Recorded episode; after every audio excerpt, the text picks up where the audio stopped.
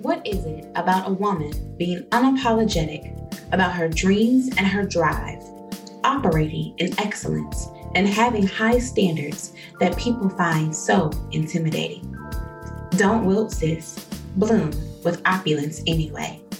Welcome to the Crowned Opulence Podcast with me, Cassandra Alexis.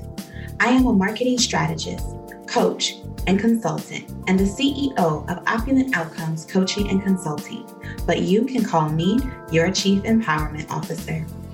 On Sundays, we talk about the hard, messy, embarrassing, yet necessary things that we don't often talk about enough with each other as Black women. You know, those things we think we're the only ones experiencing, so we don't share them for fear of being judged. Just like you would at Sunday brunch with your girls. And yes, the mimosas are included on each episode. I'll let you in on a secret. You're not alone. We are our sister's keeper in the Crowned Opulence Society. Then on Wednesdays, we'll talk business and goal crushing. I'll help you get the outcomes that you desire in life and business by showing you how to silence self doubt, tune out the naysayers, optimize your assets, own your opulence, and market your value. Sis, it's your time to be unapologetically opulent, and we're here for you. Let's get to it.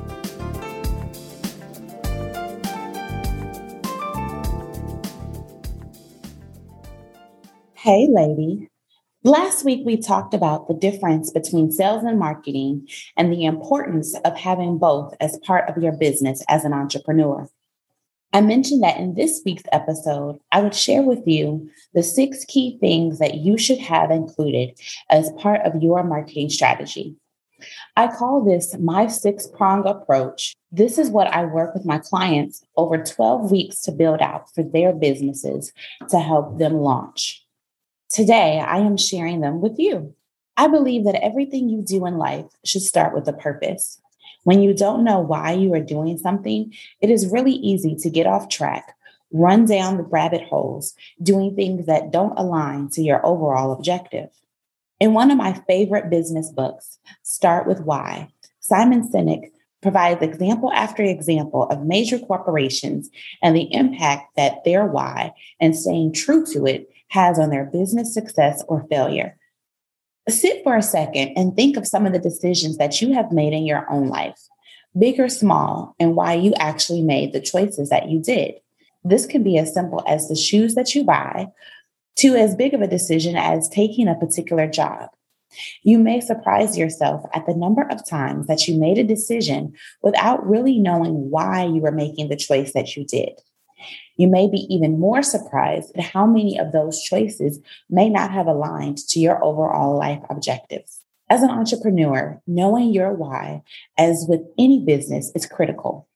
Your why is what will get you out of bed in the morning to work on your business when life is throwing you curveballs. Your why is what will help you make important and tough decisions in your business to take action that you may normally be afraid to take. It doesn't make it any less scary, but it will give you the courage to push through that fear. Your why will help lead and direct you as you spend time, money, and resources. If it's not aligned to your why, which is what I call your purpose and my six prong approach, then you shouldn't be doing it. It is this reason that the first prong is to define your purpose. Every one of the next prongs must align to this one. The second prong is your people. Many times businesses think about this later in the process. If you don't have in mind who you are building your business to serve, how do you even know that the product or service that you are creating meets their needs? When you are unable to deliver a product or service that meets the needs of the people you are selling to, they have no need for it and therefore don't buy it. This is your target audience. You may have heard the term avatar used lately in the entrepreneurial space. I personally prefer target audience more than avatar. And here's why. Oftentimes, business owners are encouraged to build their avatar so specifically to one person that they really are talking only to that one person and missing out on capturing a net that represents the group of people that you're looking to reach. I believe that target audience keeps front and center that it's a group of people that you are looking to reach versus a singular person.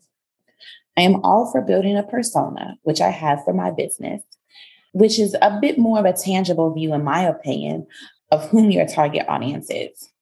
You want to focus on the demographic and psychographics that make up the people that you are looking to reach, more so than the exact blog that they read or their favorite quote. I encourage you to do market research on your target audience and to find out from them what they want, the problems that they have, when you consistently produce products and services that meet their needs at a price that aligns to the value that they place on it, you are well on your way to building loyalty with your clients and customers. This leads us to the next prong, which is product. This includes services if you are in a service based business. There are many things that go into your product beyond the tangible good and services that you provide. First, the product or service that you sell should align directly to the problem that your target audience has. Beyond that is your branding, the experience that they have when they engage with your brand and business. It's also your customer service. How many times have you decided to not shop at your favorite store because of poor customer service? Or said that you weren't going back because the bathrooms were gross?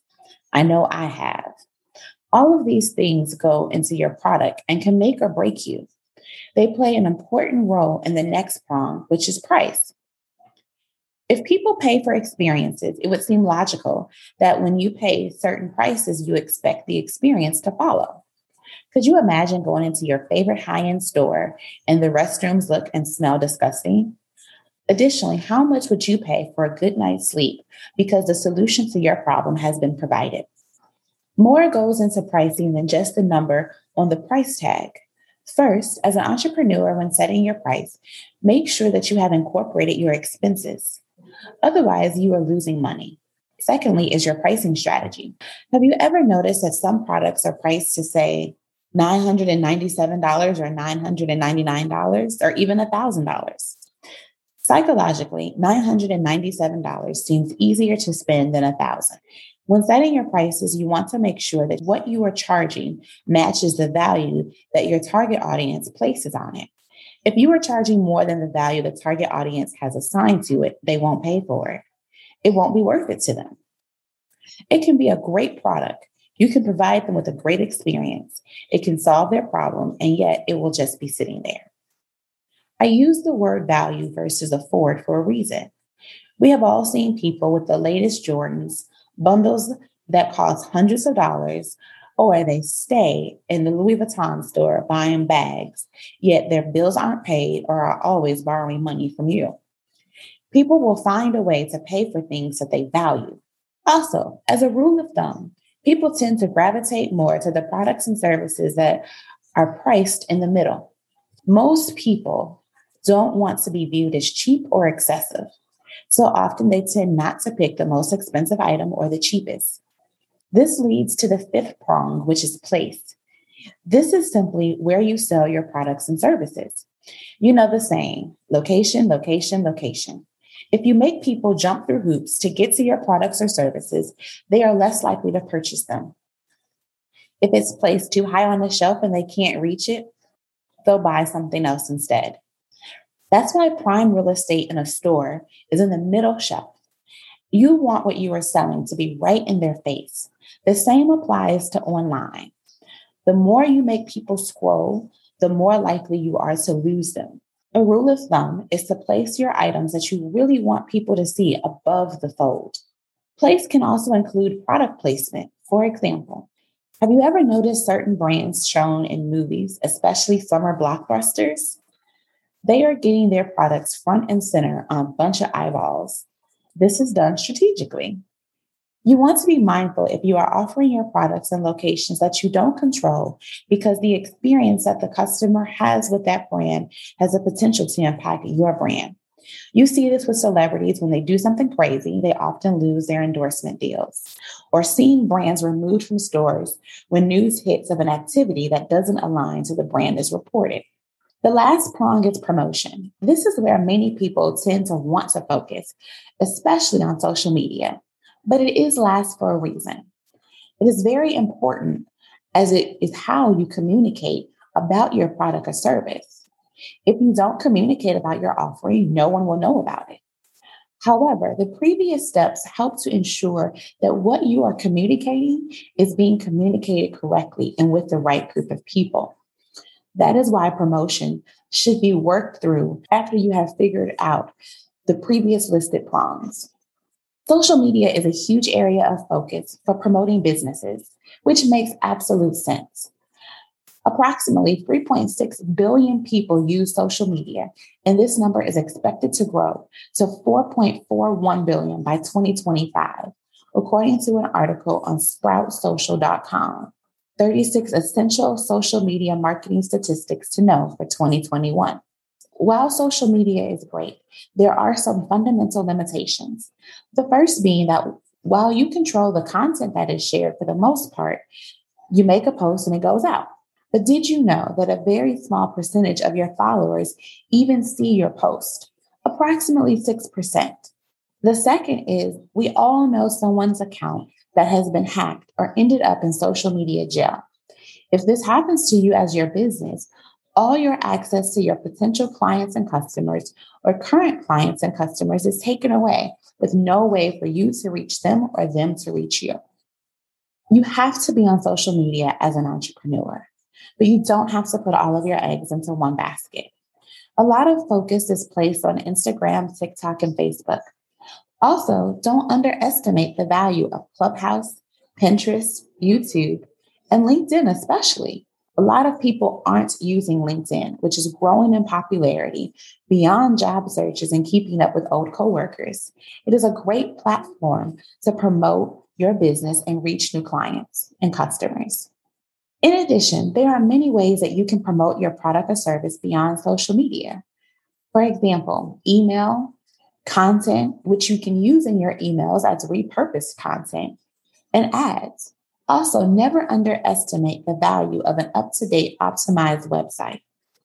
Depending on who your target audience is, many won't even consider you a legitimate business without a website. These are just a few ways that you can promote your products and services. Ultimately, where and how you promote should be based on your target audience and where it is that they are to receive your communication. These are some high level tips to help you think through some of the components of your marketing strategy. For more tips on marketing strategies, download the free guide, The Six Things Your Marketing Strategy Needs, in the show notes. Also, see the show notes to book a complimentary discovery consultation with me to help you determine how to get the opulent outcomes that you desire for your business. I'll see you next week. Thank you so much for joining this week's conversation on the Crowned Opulence podcast. I hope you heard something that inspired you, made you laugh, or simply helped you to feel like you weren't alone in this thing called adulting. If you like the show, leave a five star rating and review on Apple Podcasts. It would mean so much to me and it helps the show. To continue this conversation, connect with us on the Crowned Opulence IG and Facebook pages. If you would like to have your favorite mimosa featured as part of the Mimosa of the Week, submit your recipe on crownedopulencepodcast.com. And while you're there, Tell me what you would like to talk about on upcoming episodes. Ladies, do something this week to polish another queen's crown. You aren't everyone's glass of champagne, and everyone isn't yours. Only those select few are privileged to enjoy you. See you next week.